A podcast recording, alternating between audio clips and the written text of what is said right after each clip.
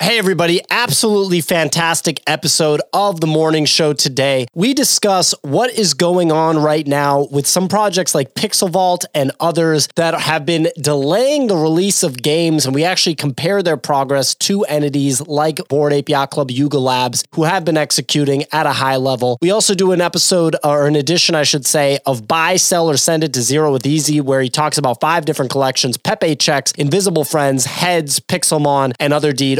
Overall, it's a fantastic episode of the show. Sponsored by Sorare. Sign up at thenifty.com slash Sorare. If you enjoy fantasy sports and NFTs, please sign up at thenifty.com slash Sorare. NBA, MLB, and international football, you know, American soccer fans should definitely sign up. Good morning, ladies and gentlemen. It is Wednesday, March 1st, and you have tuned into the special Nick's birthday edition of the NFT Morning Show. We're going to be talking about the Web3 gaming frenzy. We run this show Monday through Friday, 9 a.m. to 10 15. There he is. He's got a big old smile on his face because it's his birthday. Uh, anyway, we run this show Monday through Friday. Uh oh, th- that just turned into a frown. It's his birthday, and he'll cry if he wants to, ladies and gentlemen. Uh, Monday through Friday, we run this show 9 a.m. to 10 15 a.m. Eastern Time each and every week. I'm back today, ladies and gentlemen. We're ready to rock. Nifty Nick, the funniest man in the business, as my co host, also developer extraordinaire. Easy Eats Bodega, the host of GMGM Market Talk, the host of Web3 Made Easy, a rising content creation star, and most importantly, the founder of Bodogo, soon to hit a blockchain near you, soon to be the number one NFT collection on a blockchain near you. King Kicks, he needs to get his ass on the Twitter stage. He's a gaming CEO extraordinaire. His brothers should have been playing Dookie Dash for him. They could have made him big money. Instead, they chose to fade his recommendation. Look out for Cyber Stadium coming out soon. Should be a good one. We got Spencer the founder of Spencer Ventures got to get him on the uh, Twitter stage as well. Also sporting a killer acid hoodie like I am today. Spencer's fund, uh, I gotta say it. I'm gonna go ahead and draw a line in the sand. It's the top performing NFT fund out there. I can't think of another one. Signal representing her little pudgies. I bought two of those yesterday. Uh, Signal's the host of Artist Spotlight, the artist interviewer extraordinaire. Absolutely love her sophisticated takes on what's going on in the NFT market. And last but not least, we have Bunny.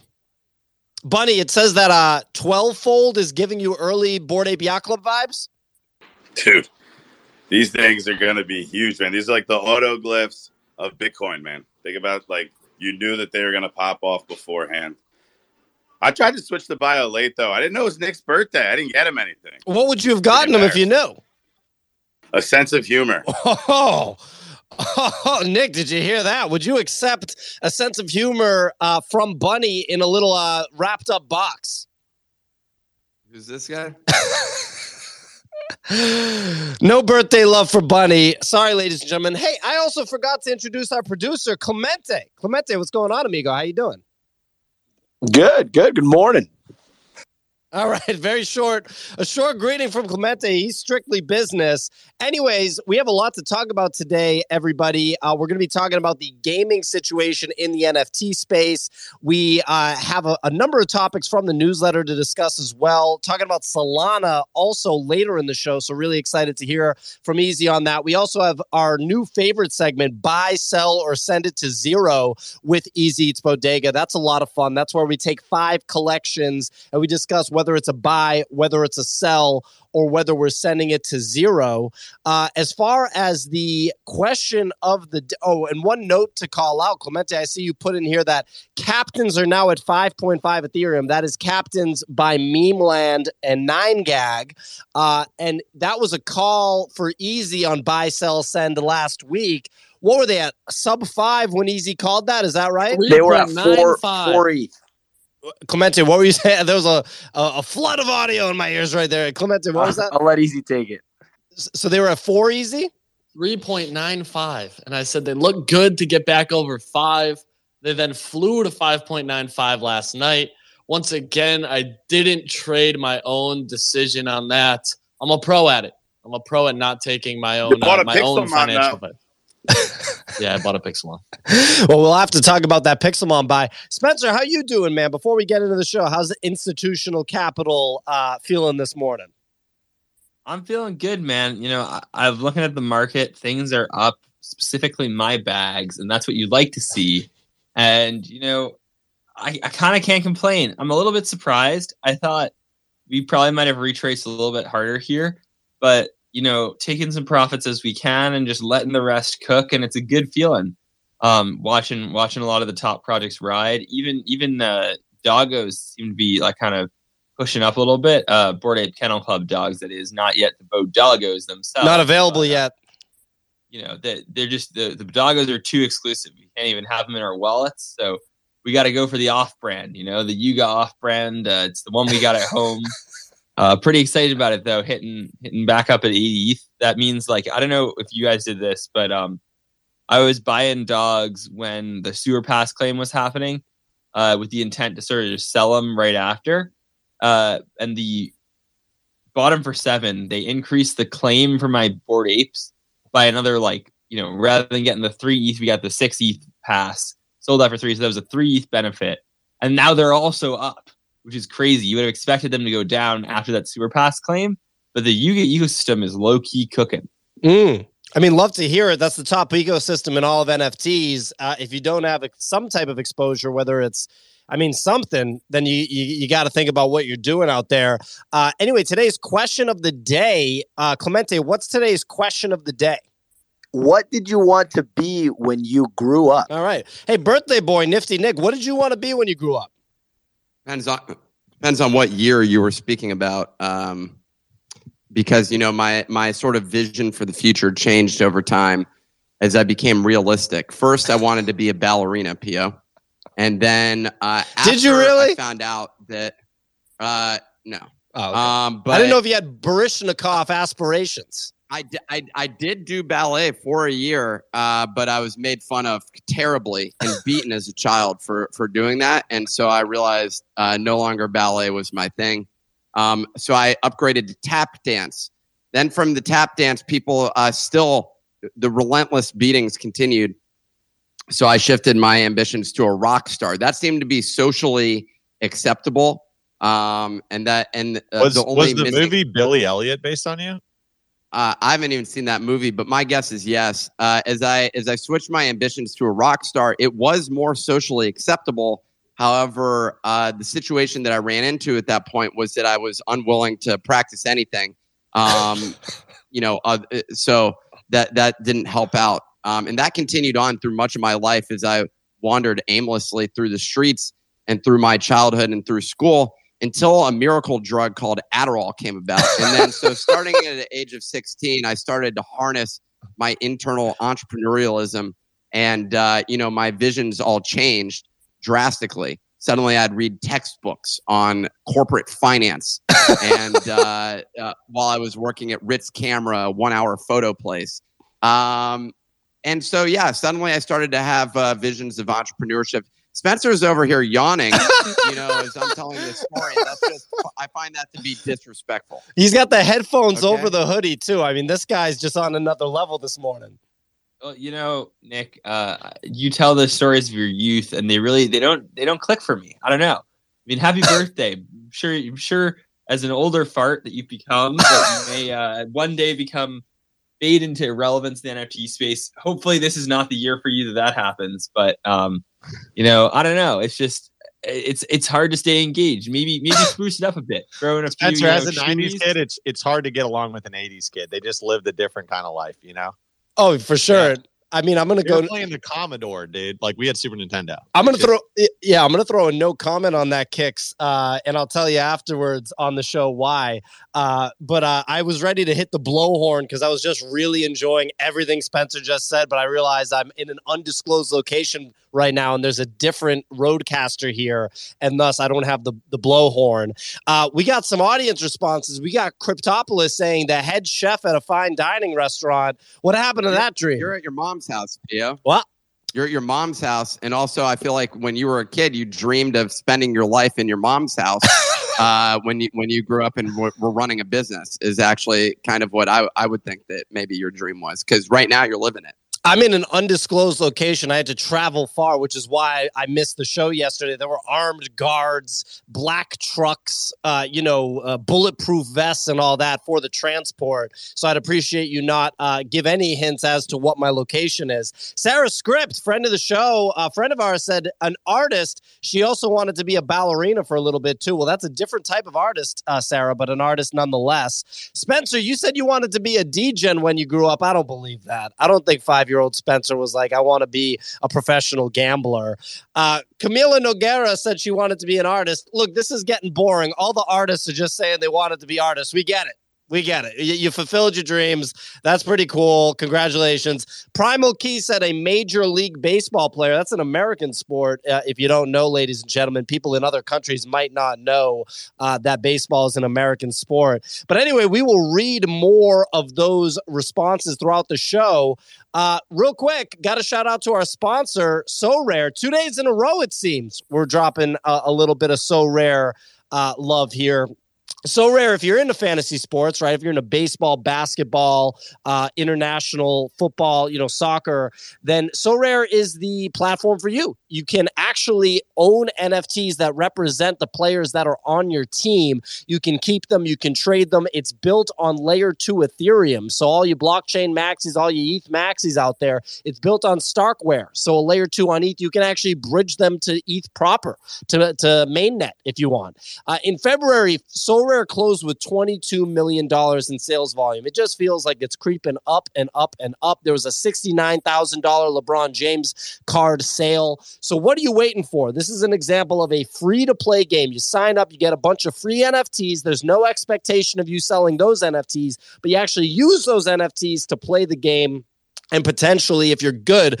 win higher value NFTs that you can then roll back in and play with, or you can actually sell. So sign up for Sorare at the nifty.com slash Sorare. I got a tweet pinned to the top for this month's giveaway on Sorare. That's the nifty.com slash Sorare. Uh, and it looks like Clemente, are we giving away NBA tickets and NBA store gifts? Is that right? It's looking like it. We're not we're not playing around for March. Okay, so we'll talk about that uh, a little later in the show when we talk about Sorare again. It sounds like we're giving away some. You're gonna get a chance to actually go to a game. Hey, Clemente, you think that Sorare will let me and Nick go to a game? I don't know. I'm making my coffee right now, so maybe ask me in like 15 minutes. Okay, all right. Well, there you go. Um, anyway, over to Signal for the weather report. Can't wait to hear what's going on in the NFT space. Sig, please take it away. Yeah, GM guys, feel like I have to throw a bucket of ice water on, on uh, onto Clemente. Yeah, morning cold shower. yeah, what's going on, Clemente? he needs a coffee and a cold shower ASAP. But onto the NFT markets. GM everyone, Wednesday, the 1st of March, we had total market volume coming in at 88 million, Blur at 60 million, OpenSea at 17. So we're still seeing Blur capture most of that market share. Onto leaders, not much change. We are seeing Apes up at almost 73, which is great. We've got Pudgies breaking up almost to uh, six ETH, which is uh, good. Moonbird's also making a move up, could be due to the uh, upcoming announcement tomorrow. Everything else still pretty flat for the moment. Over the past 24 hours, the headlines you got MetaMask announced the launch of their SDK in the Unity Asset Store, allowing developers to connect their games to MetaMask wallet. As well as this, the team announced their early adopter program, which offers a $100,000 grant and guidance to helping gaming develops, developers. So lots of news in the gaming ecosystem. Another piece of gaming news is Pixel Vault. They dropped their long-awaited protocol white paper reboot, 43 pages long, and it outlines all the problems that are currently happening in gaming right now and how reboot aims to solve these issues with a decentralized solution. Inhabitants, formerly Meta Heroes, have responded very well to this news, and they're still holding strong at 0.6. Onto the art side of the market, well, Cosmo Medici announced Art Tank Tuesdays in partnership with Rollbit. Every Tuesday, the Medici Emerging Collection will purchase $1,500 of art. The goal is to acquire electric art from a wide variety of new artists from different genres and support the digital art ecosystem.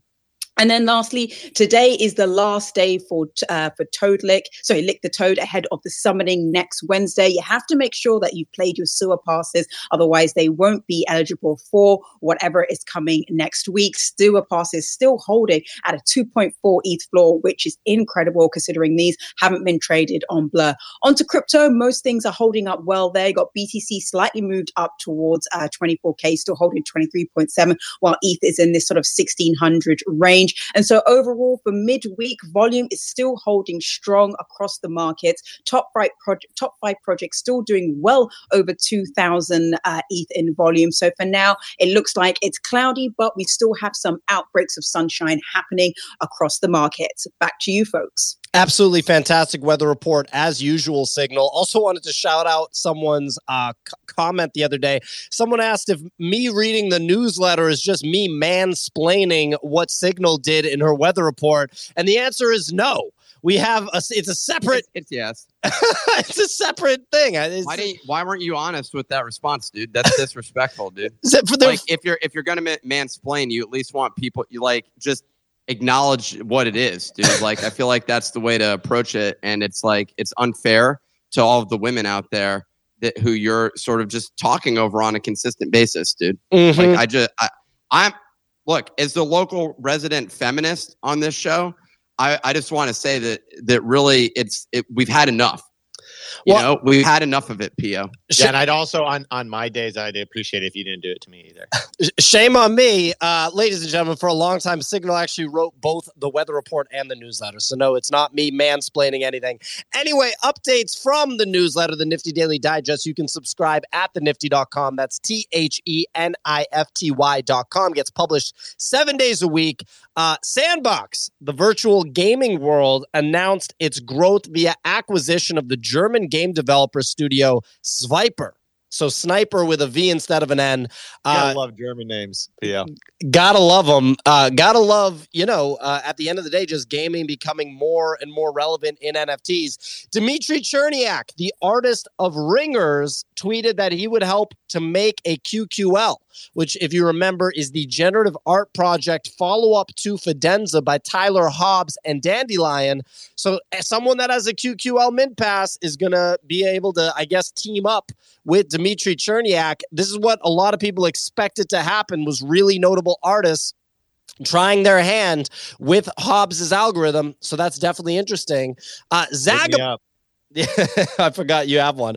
Zagabond, the founder of Azuki, tweeted that Azuki has not raised any venture capital funding and has no external corporate backing. A little bit of a flex there from Zagabond saying we're we're big time without uh you know without the the big boys backing us. Uh, the Bank of England deputy governor revealed that the country's central bank's keenest attention, there's a little UK phrase, keenest attention, was aimed at the regulatory impacts of new payments technology like a CBDC, ladies and gentlemen, a central bank digital currency. They've been saying it for years. They've been saying it since 2020. It's not an if, but a when CBDCs are going to hit hit the uh, streets here in in the monetary world, and uh, looks like the the talks are heating up.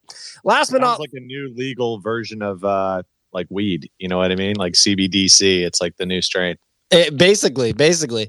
Uh, last but not least, $9.2 million of user funds have been stolen on the Algorand blockchain. I'm sure Easy knows what that is from the wallet provider MyAlgo, who has urged their users to withdraw funds immediately as they further investigate the cause of the hack. $9.2 million scam in crypto, that's light work. We see that stuff before breakfast. Anyway, those are your updates from the Nifty Daily Digest. Again, subscribe at thenifty.com. That's T H E N I F T Y.com. I want to throw over to Birthday Boy, uh, Nifty Nick. Uh, it's your birthday, man. So you get to choose what we talk about. What's going on?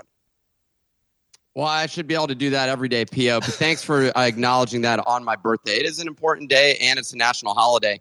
I had some other people say that it was their birthday, but that one's not uh, acknowledged nationally. But happy birthday to you all as well. Uh, the thing that I was going to bring up here first is the Pixel Vault story. I, you know, I said the other day I, I'm tired of uh, shitting on companies, and I don't want to do that here again. Uh, I, I really don't want to, but there's something that we need But- to address. We, yeah, we need to address something with this.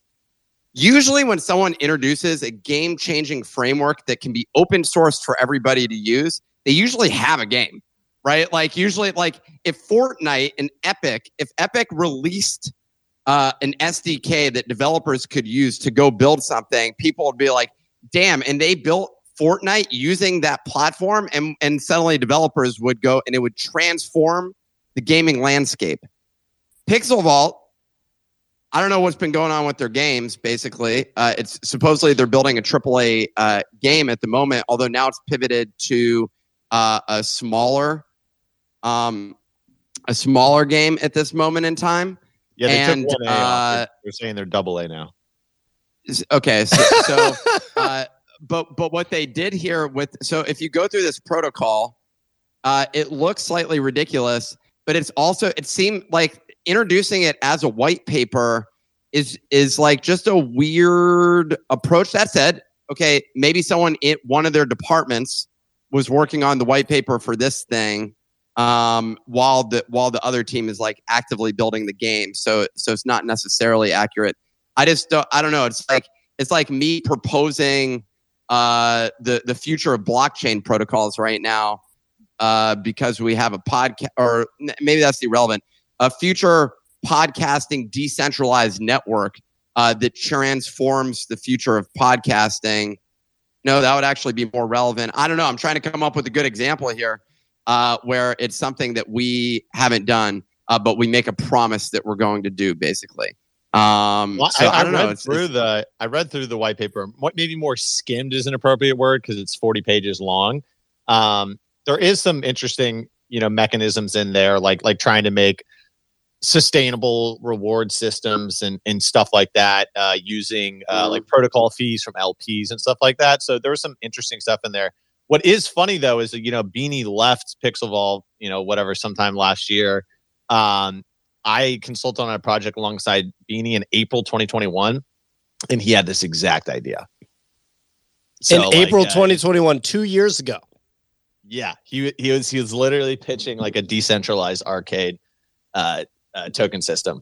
Uh, not saying that they like th- that he came up with the 40 page dossier, but I think you know there is some you know a lot of people uh, don't like Beanie, but he was very very smart um, when it came to doing some things like this. Uh, but I'm I'm sure they fleshed it out like way farther and added their own elements and stuff like that. But yeah, I actually like read through the white paper. I definitely understand your concerns, Nick, of like you know building the protocol before you have a game to even put on the protocol. Um, but at least I think they're like trying to do some some like interesting things, like once again making like sustainable like reward systems uh, that can like actually have longevity to them. A- and at a minimum, we've been hearing from them over the past couple of weeks, which is different than basically the pr- the previous year. Like the last time we heard something, I feel like was at VeeCon when They uh, partnered with uh, with Dana White from the UFC, but not the UFC specifically. And also, wait, what? well, and also where is it? That's what I like, meant. did they launch something with them? I have no idea. Uh, And also, just like on this protocol paper, I like I know it's a white paper, so all of these things are going to be really extensive. But one of the challenges that I think Pixel Vault have always had is that people have always said it's very complicated, and even with this announcement, it's a breakthrough for, for them. They're saying it's a breakthrough protocol, and I'm sure what they're trying to do is, you know, pushing the gaming ecosystem forward. But I think they can take a lot of lessons from other collections such as, and I, you know, I'm going to use some, some, something like Pudgy Penguins, where their announcements and how they get you excited for them, you, you only have to watch one minute, and you're like, I get it, I understand it, and I know what like what their next step is. I feel like with this white paper, I would have wanted an announcement alongside it that just explains it in one minute what it is, why it's significant, because then it allows people like Kicks who want to go into 40 pages or people like Jonah who want to sit down and read it, read it. But it also allows people who are outside of gaming and don't quickly sort of understand that information to watch a one minute video and go, okay, now I can go and tell other people what this whole white paper is about. Because when I'm seeing people talk about it, they're like, can somebody just give me the TLDR? That's it. I only want the TLDR. And that doesn't exist right now. And I think Pixel Vault should have had that alongside the white paper.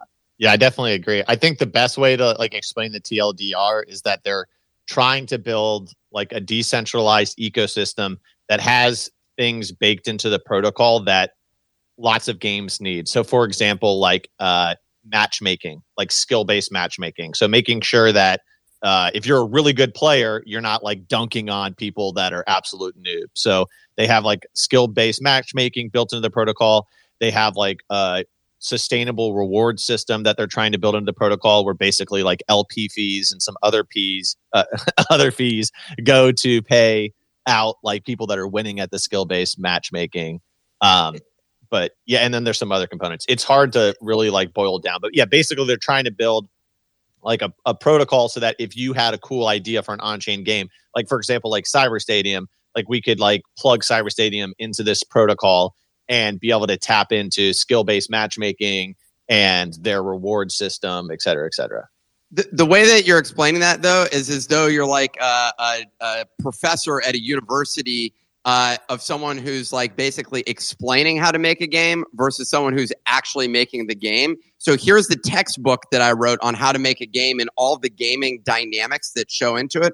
So if I deconstruct this business, then in theory I should be able to go build a business. Yeah. But the problem is, is I haven't built a business, and so and and instead I'm just at the local university, uh, not a triple A university, like a double A university, and uh, and I'm like teaching a class on how to build games, and that to me is the thing that's just like, just absolutely bonkers. Like, look, uh, we were having this conversation yesterday about like Yuga Labs is uh, building on top of pre-existing platforms but they even got a flash game out the door. And people say, oh my God, it's only a flash game. But the reality is, if all that is is a flash game and they're saying they're a gaming company, the marketing message matches what they're saying, like they've been saying all along. So, and, and to me, that's the most, the single most important thing. And I feel like Pixel Vault saw that. They said that they're launching a, a brawler uh, game or something like that um, which I don't. I mean, I'm assuming a brawler means people fighting. I don't like. I, I, I don't know. I don't know what that means. Like Kicks would genre. know. Yeah, Kicks would know better. But go ahead. But, but the bottom line is, literally, they could just spend twenty five grand or fifty grand on like a flash game to go make to like get things moving and like Yeah. have things to show that like, hey, we're in the lab building things. And, and that's that's what progression feels like. And I think for, in your case, Kicks, what you all are doing with Cyber Stadium as an example is an example of that. You're saying we're a gaming company. We launched this first thing. We have this other thing that we're launching. Look, we're like on the field. We're out here. We're playing. We're like actively building. Like here's demonstrations of like what's come out and that we're actively doing things. And Yuga uh, uh, shows not uh, it's it's share not say or whatever it is. Um, Yeah. Show don't tell. And yeah, I mean, Yuga did like a great job. I mean, one of the big learning lessons we had at Crypto Raiders, uh, and I mean, we're still building Crypto Raiders and having a lot of fun doing it. But Crypto Raiders is like a very detailed, complex, sweaty. Like you got to understand the game at a deep level to succeed at it. Dookie Dash, right? Pretty easy to understand, really quickly. And I think a lot of uh, people in the space, active studios, are like learning that like games that are like easier to digest, especially in Web three, give you a more addressable market than like something that's like sweater. Having said that, the game they're building is an auto battler. I love auto battlers. I've played Team Fight Tactics, Hearthstone's auto battlers. I played all of the auto battlers. It's a pretty fun genre, but like that's also what like Illuvium is building as well. It's a pretty competitive uh, niche. So we got Jonah on stage, gaming expert extraordinaire. We don't want to go too deep on this, but I want to hear from from old Joan. Jonah, what's going on, amigo? Jonah, you're on a leash, man. Oh man, how's that? How's that leash on Well, your I- neck? I'll, I'll you know, I, I, I'll you know, I broke the Twitter algo yesterday with an anime post, which was hilarious. Um, but uh, very, you guys are overcomplicating it. Uh, I read the white paper. I, I've actually seen the game. They do, they do, they do have a game, so they're not, they're not bullshitting. Uh, the interesting art. Uh, very simply, you could take all 42 pages and, and reduce it to it's it's a gaming social credit system, and it's a lot of people are doing it. Um, we'll see who wins, but there's about 10 other projects that are working on this in the gaming space, and and but that's not that's not a bad thing. Uh, basically, it's an on-chain credit system where you you basically create gaming accounts within the reboot system, and based on how you use the on-chain uh, technology, you'll you'll get certain rewards or certain values back based on how you play or what you play or who you're giving it to. So the uh, let me rephrase or or uh, maybe just even uh, ask a question about this. Is what you're saying here is that the problem that exists in the market right now is that we haven't figured out an automated way for gamers to generate money. And here's how we do that. Uh, to to we solve the play to earn problem. This is a problem that exists in society today. Is that what you, you would say the thesis is? Um, yeah, yes and no. Uh, I wouldn't call it a problem. More like great for the gaming industry as a whole. Uh, for people who don't even know what I'm saying, I'll even reduce it even further. If you ever had a, an Xbox or a PlayStation and you played a game and you saw an Xbox achievement, that's basically what this is. Except achievements can make you money. There, there. I mean, even we're working on something like this. Everyone is. It's it's great for advertising. It's great for data. It's a it's a very lucrative business if you do it right. Well, there you go. There's maybe, maybe we're working on it also. Everyone's but you know what no, the everyone. distinction is? Here's the thing: it's not a defensive product, so like everyone's working on it. That's not what. That's not how you win in the system. So we'll see. We've been having a similar conversation. What's the moat? You know, what's the moat There- that you're building there content. that's going to defend you? It's content, And that's a difficult thing. there's there, there is no That's moat it. in Web three. It's just content. If you can make better content, you you win. That's it. Okay. Well, uh, Jonah, ladies and gentlemen. Bravo. Uh, just having fun. there fun. we go. Having fun Uh, on Nick's birthday, ladies and gentlemen. Nick. Oh, happy please. birthday, by the way. Stowe. Hey, thank you. Uh, you'll catch me swimming in the moat. You know, uh, as, as Backstroke. uh, just backstroking in there, laughing at my at my arch rivals. Okay, and and that's how I typically spend my birthday is out in my private uh, or our company moat. You know, that's usually where we hang out. Uh, so, Nick, what would you like to discuss next? Uh, remi- my apologies. I, I, No- I drifted off into a uh, sort of just a uh, lackadaisical sort of emotional state. no, no, no I, worries as at I all. was just enjoying the uh, the vibe of uh, the day, and I'm trying to pull up. Uh, oh my god! no worries. like- Keep I- in mind, in 7 You seven know, one of the issues that I have here What? uh, is that is that I have 47 tabs on my browser, And not a single one of them is the one that I'm looking for. That And you sounds know, that sounds about right. Uh, reminder that in That- seven minutes we have buy, sell, or send with Easy. I'm glad that we have Spencer here too because I want to get Spencer's takes in addition to Nick's. okay. But go ahead, Nick. Uh, well, let's actually talk about this other thing uh, because I had it, and, and and you know what's missing from this is another conversation that Spencer brought up yesterday and uh, is related to what Zagabond tweeted. So we went from having a conversation the other day, being like, "Well, uh, all these NFT collections dead." They're dead. They're gone. You know, the ro- the royalties are, are have completely imploded. And so there's no chance that any of these companies have moving forward. The mo- the business model has forever changed, and they'll never make money. Uh, turns out that was completely wrong. Uh, instead, two things uh, happened that I thought were relevant, and the source of what brought up the royalty conversation was actually a conversation about Zagabond, who uh, last year or the year before, uh, Spencer, you can say when when it was. I don't remember uh, tweeted out that they haven't raised VC funding. And uh, normally I'd be like, well, that's not a good thing. How are they going to survive? But it turns out that it's very clear how they're going to survive because it turns out that royalties have actually doubled or tripled recently. Uh, sorry. So that was the uh, that, that was the uh, main takeaway. Signal is frozen, by the way, so it looks like she's sleeping. Sleepy signal. But but uh, Nick, uh, Uh, let, let me say, I've I've been saying this for quite a while, which is that people just don't understand, right? Like, you need to be able to market make in the NFT space. Like, this is just net beneficial to the whole ecosystem. And everyone was saying, oh, royalties at you know half a percent is you know it's the end of the world. Companies can't make money anymore. They're just going to sell you stuff. They're going to rug. I mean, they may do that anyway. They may rug. I can't. I can't tell a lie. There's a lot of people who looking like they kind of want to just peace out. You know who they are. But uh, You mean individual here- collections, Spencer? Or? yeah, yeah, but like I'm just saying, Who like, are they? They're not going to rug because because they're not getting royalties, right? Like we have more than five x volume. We went to half a percent. You might say a lot of that has to do with um with uh, blur and bid incentivization. We'll see how that changes. But if we go to one percent fee from half percent fee, then collections, you know, and even if that halves the volume, right? I think equilibrium for collections, total fees paid is like two and a half percent. You can still Yeah. kind of market make in that environment, right? You can't market make Yeah. when you're paying twelve and a half percent. It just doesn't work. And so with no market makers, volumes go way, way, way, way, way, way down.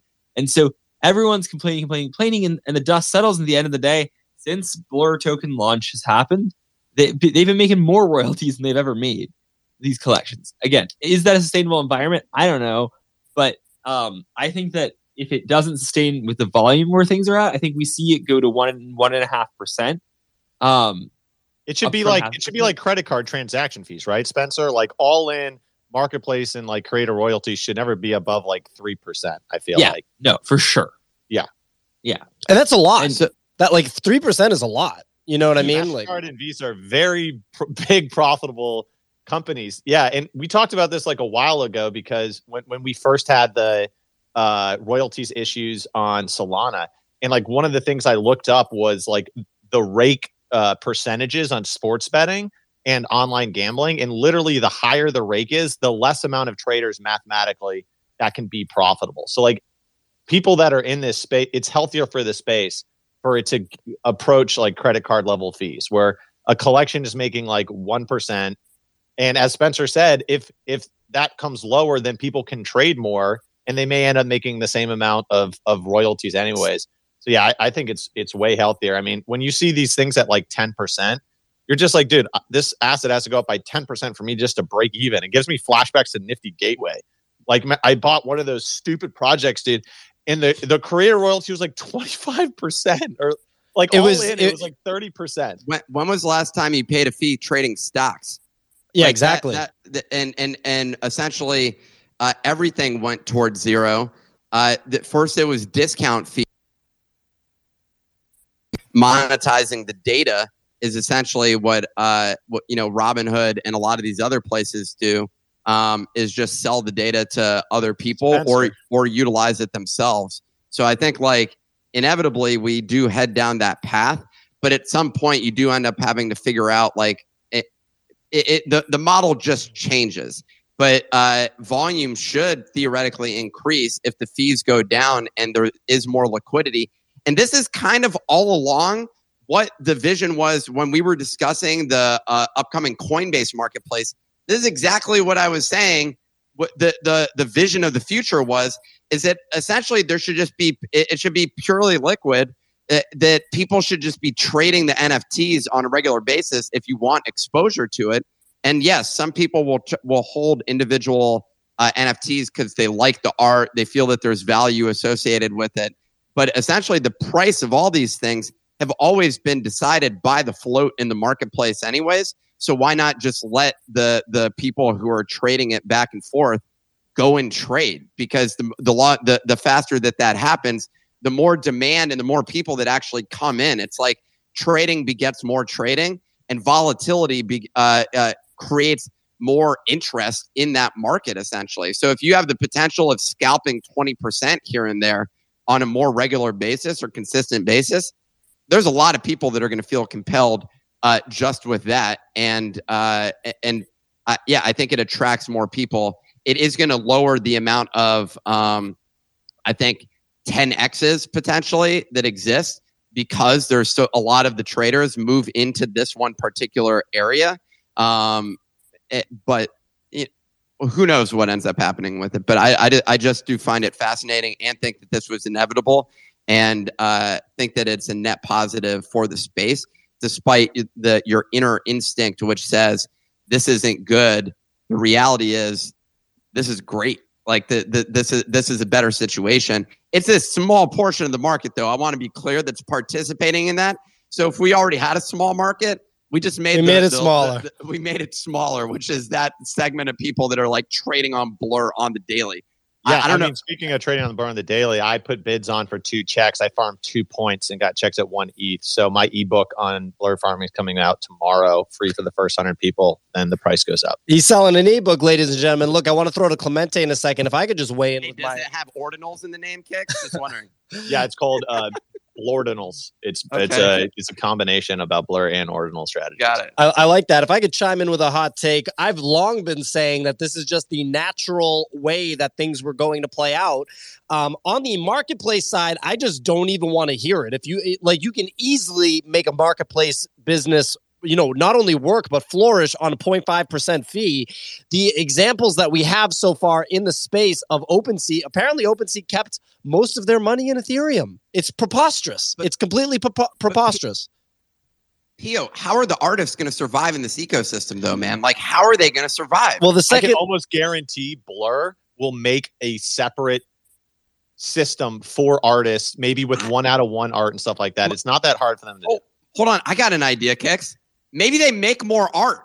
Like maybe that's something that they could actually do. You know, one of the difficult things that I found is working 12 months a year is actually a very difficult thing. Even 11 months is a challenging thing. Oh God, Nick, on your birthday, you're about to You- get flamed. yeah, you're about to get canceled. Uh, but my second hot take is that the priority should be volume on the collections and not what the royalty percentage is.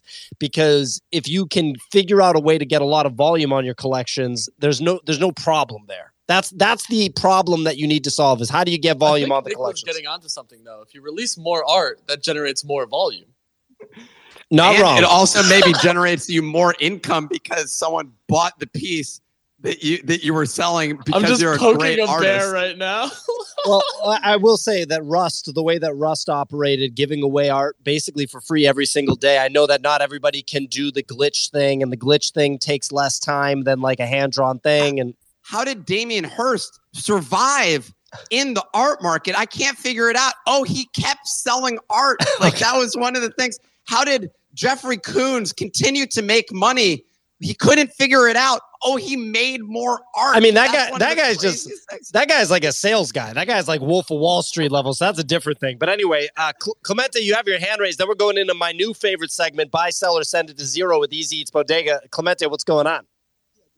Yeah, just, just want to provide some some data points based on what we were talking about as far as royalties go. Um, I was looking at Moonbirds over the last 28 days, so essentially the February, they made four hundred and forty three thousand dollars just Moonbirds off of royalties. Uh, and in January, the previous crazy. 28 day period, they made 130 grand. So they made about a 2.5x increase in Nick- royalties last. Nick, let me I let me take this quickly, and then, then we'll go to you because it's your birthday. I just got to take this. Clemente, you're very young. You don't understand. You can't run a business with no overhead on four hundred and forty thousand dollars in revenue from a single revenue stream in one month. It's not possible, Clemente. You need to make Exactly, way more because than that. Engineers, engineers cost at least a hundred thousand a month. So you only could hire like four of them. like, what are you supposed to do? I was actually going to say the best move that they made was canceling their conference because that generated a ton of volume. They ended up making money. You, you know the name of the game? Create a bunch of hope and anticipation, And then crush it. the price go up, and then demolish everybody. And volume is just going to stay so constant, and you're just printing money all the way to the bank. This is a genius strategy, Pia. Hey, everybody, we're rugging this project. Okay, all right, Nifty okay. Portal is a full blown rug. Stop it. Stop it. Congratulations. Just dump it.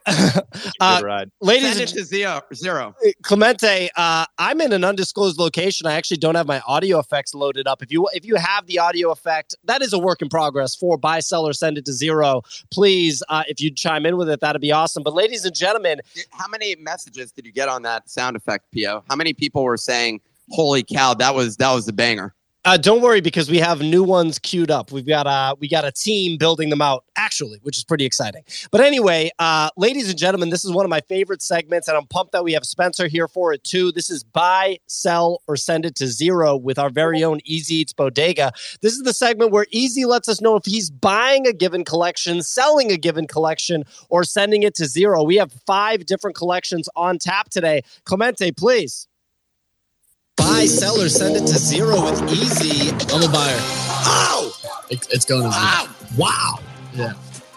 Zero. Send it to zero easy. It- it- this thing is garbage. It doesn't need work. It does need work, but uh, but hey, let's go. Easy eats, Next time, but just crank that volume up a little bit. Yeah, like, just get send it. max. Send it. easy. Are you ready for buy, sell, or send it to oh, zero? I was born ready. No better day than today. Let's cook. Pepe checks, open edition by Vince Van Dough, 238K supply, currently serve as a raffle for weekly Pepe cards. This is Pepe checks at 0.023 Ethereum. Buy, sell, or send it. I'm probably a seller here. You can make a case for send it to zero because it's a 300K supply. And right now, the more and more drops of future ones has me concerned. The first ones had the hype. So if you got into those, you basically guaranteed your cost basis because the lowest one was going for half an ETH. But we've seen what happens with meme cards. We've seen what happened with the Meeb cards. And as they keep sending stuff, there's some concern. So as you continue to mint more supply, price go down. Who saw that coming? Uh, that launching an infinite supply ERC It's 1155 only contract. 300k, Nick. It's only 300k. There's Okay. enough for there's enough for 300,000 for each trader in the space And right didn't you hear Doodles? It's all rare. It's a, it's all rare. Shut the fuck up. Um, it's all rare. Stop checking. Um, Spencer, buy, sell, or send it to zero. Send it to zero. Okay, well, we got a feisty Spencer here. okay, and so easy. Was that a sell? I'll sell here. Yeah, I mean you're gonna capitalize on 0.03 for Hey, a 300,000 supply.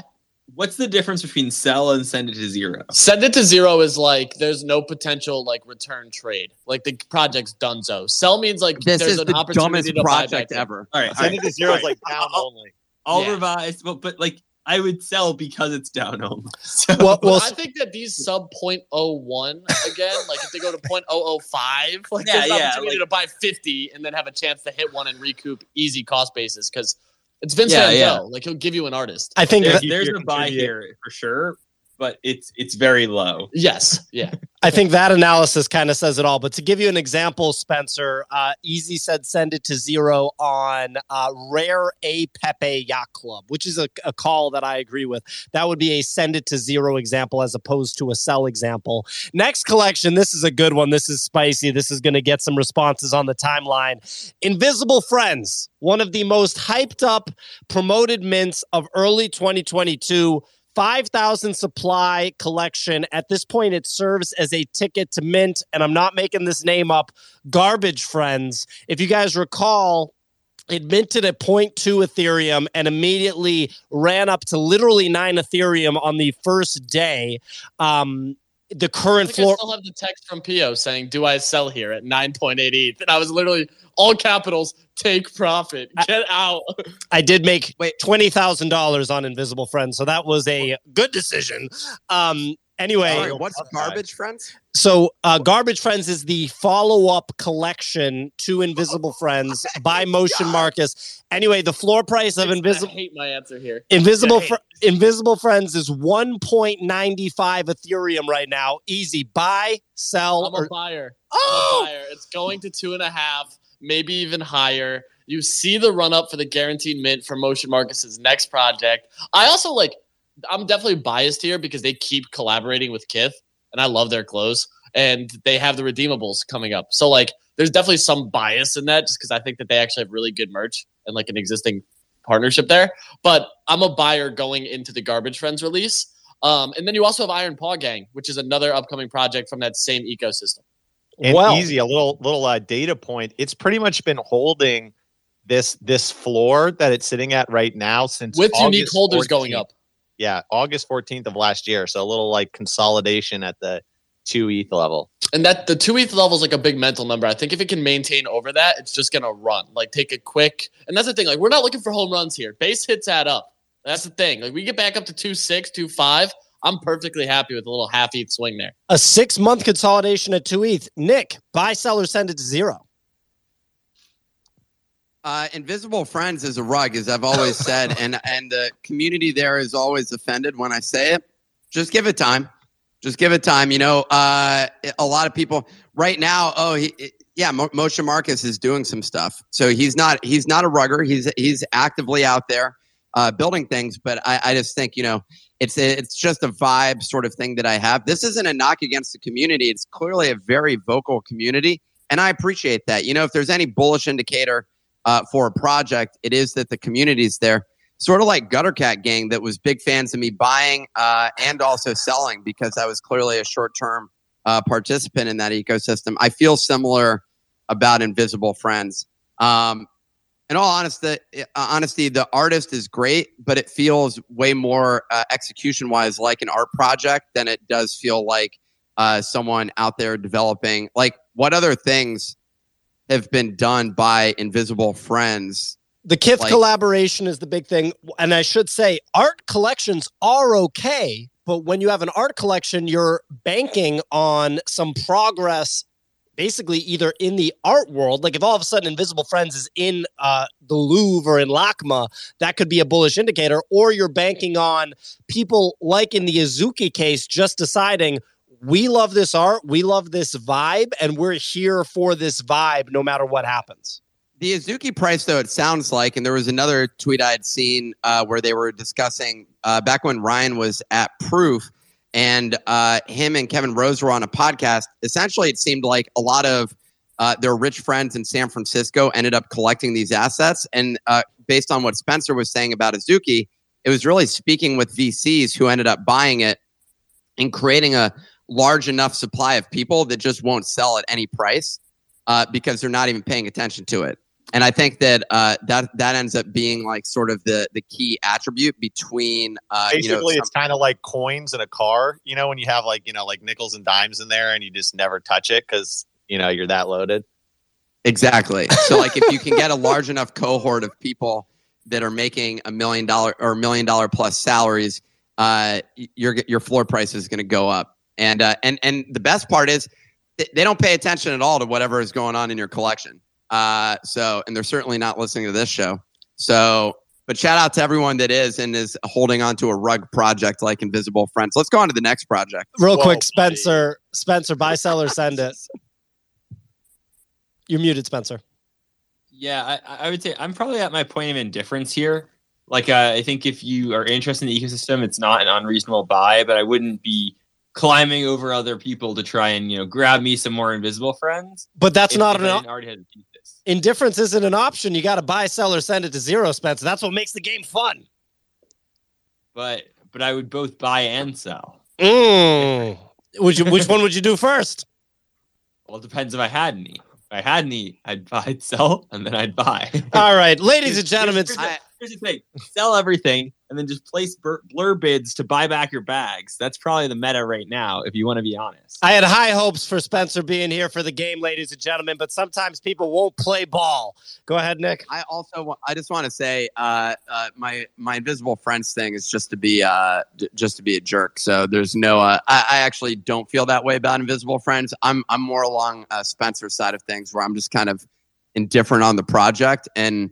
I think we need uh, more information on some of these projects because it's it's just like there's so many in the ecosystem. It's hard to retain attention in this space, and that's the thing. Like that was sort of my critique of PixelVault, also and the and the and the and the companies that have done really well is really like uh, Yuga Labs is the one that's like done great at retaining attention, and I think that's really the name of the game. And Pudgy Penguins is one of those as well that keeps being able to get that attention coming back. That's all that matters, and that's all that's valued in this space. In addition to the number of apparently rich holders that you have uh, in your ecosystem, so Yeah, and the audience is weighing in. Uh, yeah, I think a lot of people are disappointed. A lot of people thought that Spencer was going to be basically an all star at this game, and people are just disappointed. They're underwhelmed by Spencer's participation, but we're going to give him another shot. Speaking of art projects, we got another art project. I'd argue it's even more of an art project Hedz by Matt Furie. It's a 1,000 supply collection. The artist Matt Furie infamously or famously created Pepe the Frog, what has now become a core uh, character in memeing of the crypto space in actually some underground communities like 4chan and other, you know, crazy spots. But regardless, Hedz is at 1.8 Ethereum right now, an art project in its purest form. Easy. Buy, sell, or send a Hedz to zero. So right now at 175, I am a buyer. Um, Same here. Extremely low supply. It's down 44% over the last seven days. So massive pullback at the Mm. moment. The floor is paper thin to 2 2. Like I'm talking six listings. All it takes is one decent name buyer to hit any sort of trigger, and you're going to see people get back into this, especially considering when the peak of this was three and a half ETH. So that alone, like for a half an ETH swing, that's kind of like on some of these over an ETH, I'm looking for like a half ETH profit if I can get it. 40, 30 to 50% is like right around that target. So if we can get back into that 2 2 range, you can probably get in and out of this fairly quickly. There you go. A little buy call from Easy. Nick, you also are buying at 1.75 ETH Hedz by Matt Furie. Wait, there were two Hedz. So uh, Hedz was the was the collection of what were the rare ones? The, one rare of ones are p- pods or p- peds, Oh. P E D Z. It's a it's a play on Pegs, that- pogs. That's right, and those were going. Those cost like twenty five ETH or something like that, right? Uh, well, they were they were like you know, they were ex- expensive. Yeah. Yeah, the floor is 20 ETH. So and and uh these were selling for like ludicrous sums at the peak of like ETH. One just sold for 12.7. Another one went to an offer for 4.6. That that's uh that's Well, pretty the bearish. illiquid assets. That's the thing. But Hedz, on the other hand, does it did 10 ETH volume yesterday. So like for me, that's solid. We're looking at about 16% listed. I'm that's I wish we were a little bit closer to 20% listed. I usually look for 20% listed is my short-term bottom, 10% listed short-term top, and that's where you can just trade listing ranges. So that's kind of where I'm looking here. Well, I mean, there's definitely more liquidity on on Hedz. Uh, Spencer Hedz at 1.75 ETH. Do you buy, sell, or send it to zero? I think it's a sell. Um, I know this is a weird take. I, I think Matt Furie, super, super respected. I just these art for art's sake projects. Like I think the the cap, if, if you want to be in that in that space, I would be looking at Renga. Um, I really would. Like out of out of those kind of projects, it's a similar price point, and they also don't seem like they're doing much in sort of art for art's sake, but they maybe are doing a little bit more. Um, whereas I haven't heard of anything that like is being done with Hedz but also like I'm not the hugest art collector in the space, which I know is kind of funny to say. Um, but I don't know. I just, it doesn't seem like it's felt relevant. Signal. These, I yeah, I'm gonna say with the easy that these are a buy because if in the next 90 days there's probably will be some kind of catalyst event whereby these would become a buy. Don't know when that's going to happen, but I do see something coming up. And anything that will have Matt Furie's name on it will make these run. So if, over a 90 day time frame, I think these are a buy. And look at like what's happening with Pepe's in general right now. You have a bunch of Pepe derivative meme card style things kicking off. Like you still have to understand the root cause of it is like this artist. So like that alone could be a catalyst or a trigger. He does anything for one of these drops. These run like it's it's just there's too many outside factors that are getting liquidity that I think and like we said the floor price right now is literally six deep to go from 175 to 23. It's an interesting one. I one thing I would throw out there is I do believe that there's been some sort of activity from Matt Furie in the past with like Christie's or Sotheby's or some of the big auction houses. Like I do think he's got some sort of rep in the actual art world. Um, so that it plays into it, right? Uh, anyways, next collection. This is the fourth out of the fifth. To recap, we've had we've done Pepe checks by Vince Van Dough, Invisible Friends by Motion Marcus, and the Random Character Collective. Hedz by Matt Furie. We got two more. This one, you're going to get a bias take from Easy because he disclosed to us that he bought this today. But Pixelmon at 0.35 Ethereum. Pixelmon is maybe the most iconic rug pull of all time in the NFT space. They raised 76 I mean it just sounds ridiculous to even say it. They raised 76 million dollars through their mint. Uh, they underwent what we call an RNA a rug and acquisition so they have new leadership allegedly like whatever that actually means anyway pixelmon at 0.35 ethereum easy you bought one today so you're biased but are you buying selling or sending it to zero I'm so mad I bought this. I thought I was getting an egg, so I'd be able to open it like on stream or something fun. And sure enough, that wasn't the case. Uh, it was actually revealed and Blur lied to me. So I'm already looking to just get out of this thing uh, as quickly as I can. I have no idea when the game's coming. So the game I don't want to. Yeah, exactly. So I don't want to say send to zero because they have teased gameplay footage, but I'm not a buyer here. Like I'm looking at them, it's up 24% over the last week. So it has had buyers, 22 ETH volume in the last day, 100 ETH volume in the last seven days. And dragons are still selling for five ETH, but I'm probably capitalizing on profit here. I'm gonna send it to zero. I'm gonna weigh in and send it to I zero. know, I know you are. Nick, I see you thinking about it. You're thinking. So I, I, I don't like Pixelmon in particular. it makes me wonder though. I'm being more philosophical at the moment on some of the projects in this space, and I'm uh, and maybe even self-reflective uh, on sort of my takes on some of these things. As much as I entertain uh, or and enjoy kind of shitting on uh, arbitrary projects just for the engagement, the reality is is like I'm trying to figure out where's the line drawn on like what are we like what is the market actually looking for?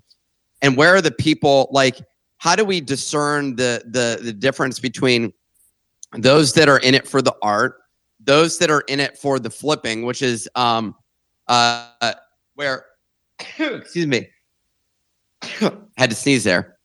Um the uh like those that were flipping during the uh, bull run, which was everybody, and then those that are like truly hardcore traders. It feels like the those are like the three areas of it, and I guess maybe the fourth is those that aren't even um, doing it, but hoping that they can uh, sell something into this ecosystem. They're not they're not on the collecting side, and I- and I don't know. I'm just sort of like are uh, uh, of of all the projects in the space. Pixelmon just feels like I, I don't like if the game is communication, I don't know what the hell is going on there. And like, who? Why would you buy this? Like, why? What? What reasonable individual is going to buy this project? It's a bet that And it somehow just it's going to go up.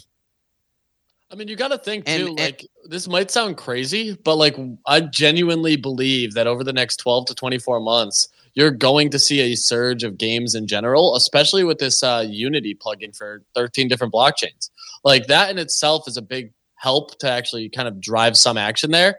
And all it's going to take is one game to pop off to cause secondary price action on the rest of the ones that have existed, just purely from a FOMO standpoint. So like I'm not looking at this to be like this thing is going to send me 700 ETH, but like there's a, in my opinion, some spec like I'm even giving myself a bull case. Like I may I may have to go buy here and hold this damn thing to half an ETH.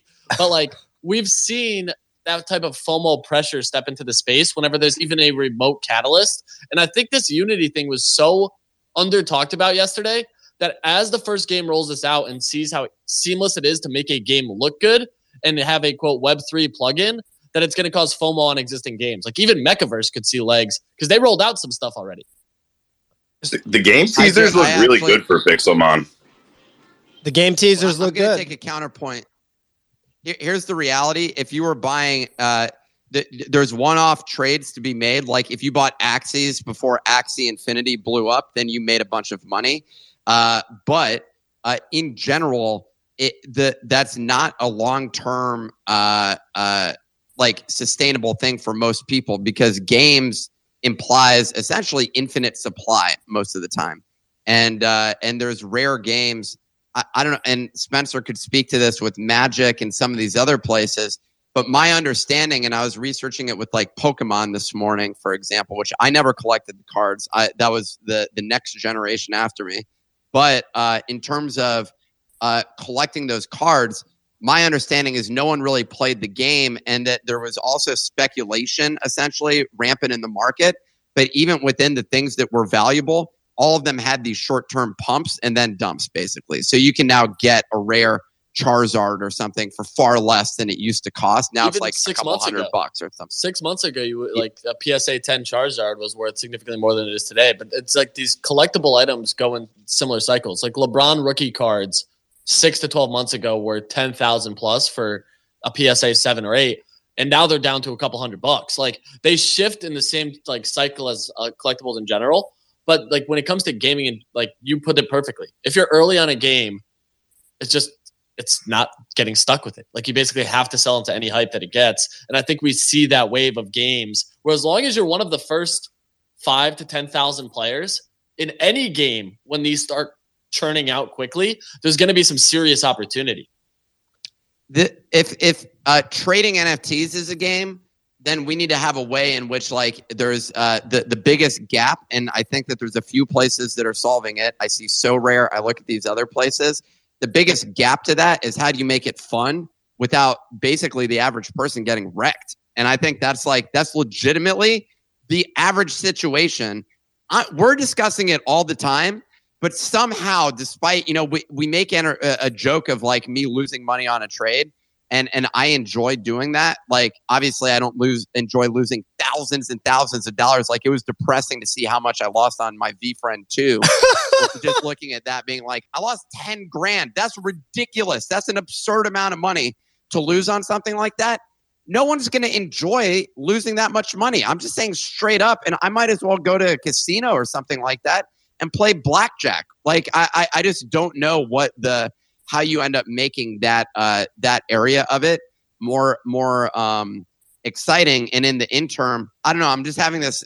I'm having a philosophical morning, and maybe it's just because I'm getting older and uh, and I feel like what what the hell am I doing? But uh, like I, I think that's like one of the things that I think this market is going to need an answer for. And we need more people that are operating in this space that are making things that are actually enjoyable. For one, I think the the Yuga game was fun, but the average person is not going to spend buy a thirty five hundred dollar ticket to to go play a flash game.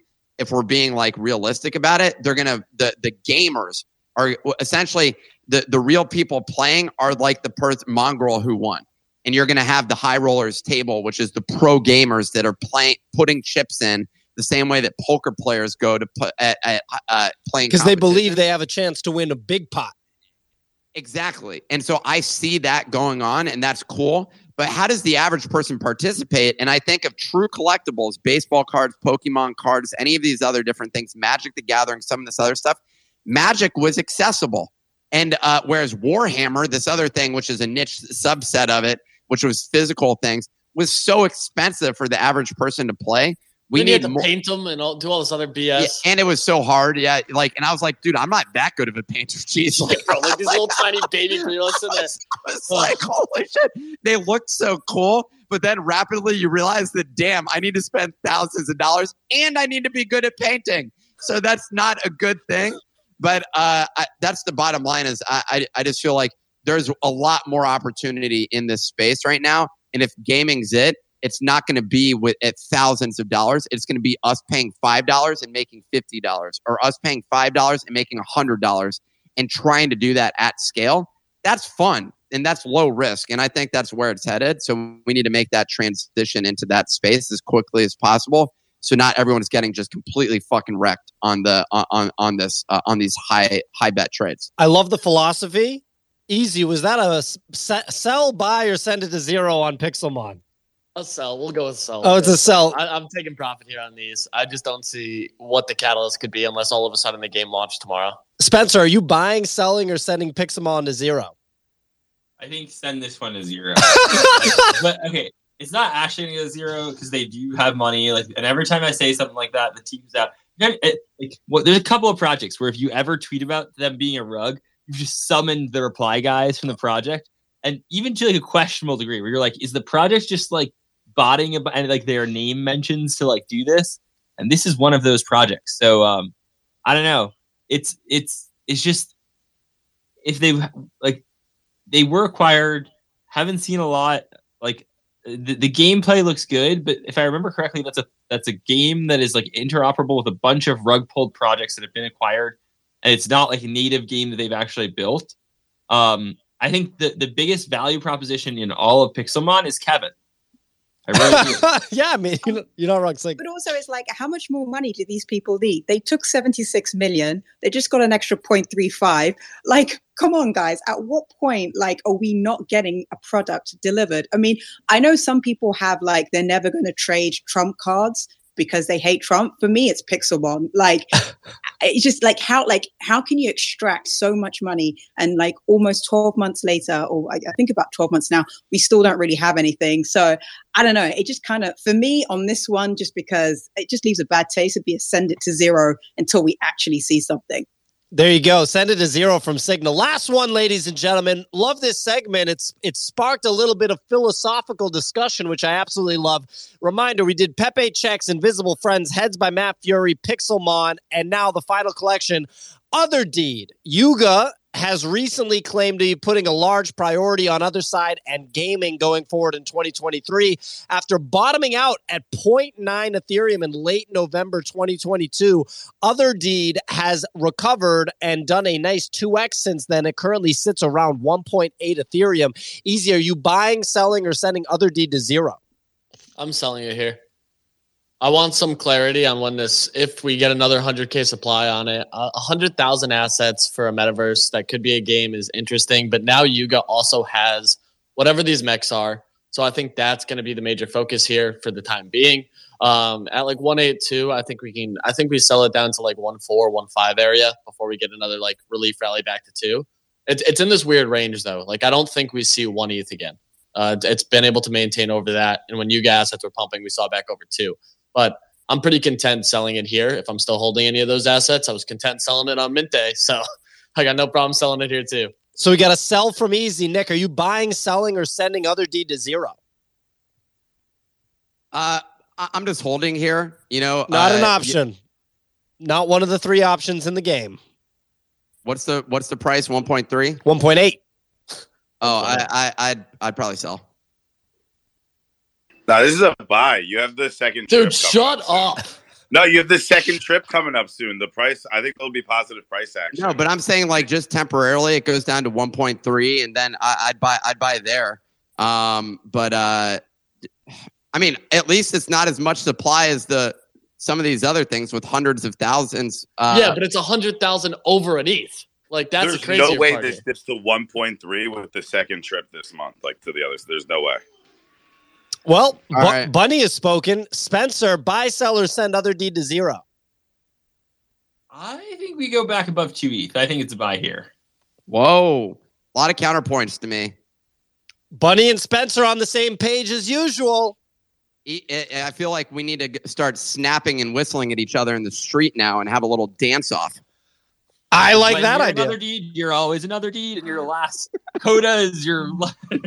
I like that. I like the vintage on dance off. It's a it's a wonderful way to settle uh, serious issues is a dance off. So okay, just for the record, uh, Easy is a seller of Otherdeed. Hey, s- since we're getting weigh in from everybody's signal, are you buying, selling, or sending Otherdeed to zero?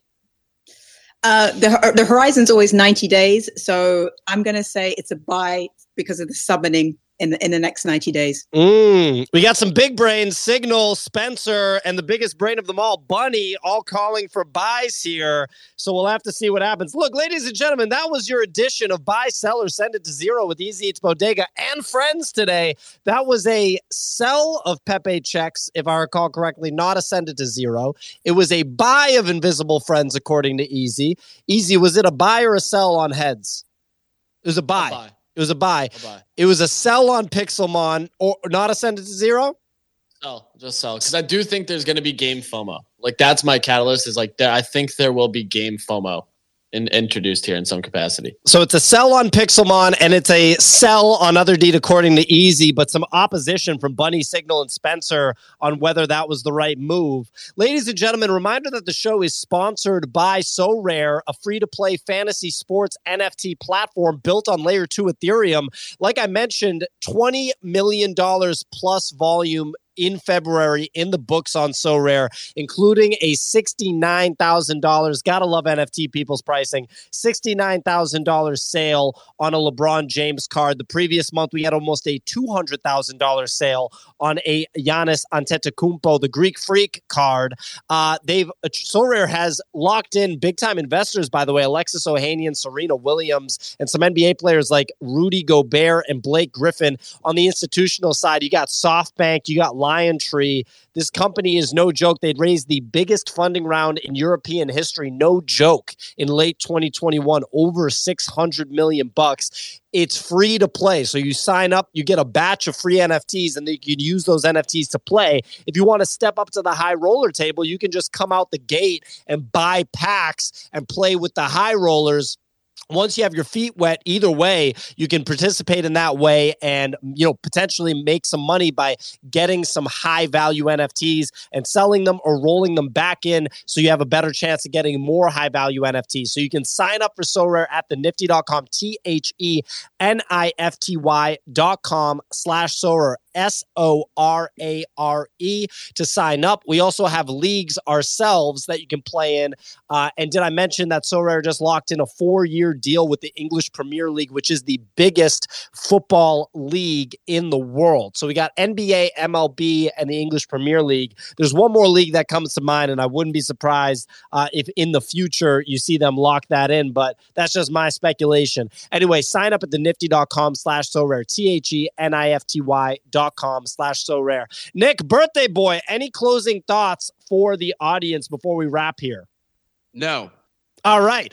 Hey, it's his birthday, and he can be short if he wants to, ladies and gentlemen. Hey, shout out to everybody that joined the show today. Bu- The, the reason I'm short is I saw the most disturbing shit in my Twitter feed just now, which I just don't understand. Like, there's now no filter, basically. Oh, boy. And so violent and literally a video of a person being murdered. Is Oh, boy. my Twitter feed right now. I thought How you the were gonna. fuck is that even? That's not like, a birthday present. I thought you were I don't say understand something. what the hell that is. I- that's some uh, like ridiculous stuff. I thought it was going to be like some Armenian guy's back hair in the sauna or something like that. That would really, uh, you know, that would throw me for a loop. But anyway, ladies and gentlemen, shout out to all of our speakers Nifty Nick, funniest man in the business, Spencer, representing for institutional capital and one of the top, if not the top, performing NFT funds, Spencer Ventures, Easy Eats Bodega, trader extraordinaire, and the founder of Bodago, soon to be the number one uh, NFT collection on a blockchain near you. Signal, the host of Artist Spotlight, uh, author at this point in the NFT ecosystem. Absolute badass. Love to hear her takes. Very, very analytical uh, stuff coming from Signals Corner. Kicks, the founder of Crypto Raiders and uh, Cyber Stadium, soon to hit a blockchain near you. Actually, really, really soon. Bunny, one of the funniest guys, but uh, someone that's showing up for content day in and day out, doing his own show. What's cooking with Bunny, crushing it showing up every damn day. Love to see it. Bunny's serious business. Of course, our producer, Clemente. Clemente, any closing thoughts before I wrap? Go uh, check out the tweet summarizing buy, sell, send it to zero. Show us some love. Let us know what you think. Thanks again, guys. Absolutely love it. Shout out to Clemente. Couldn't be happier that he is on the team at this point. Anyway, that's our show, ladies and gentlemen. We will catch you tomorrow, Thursday, March 2nd. We will see you then. Check out Easy's content today. See you guys. Time.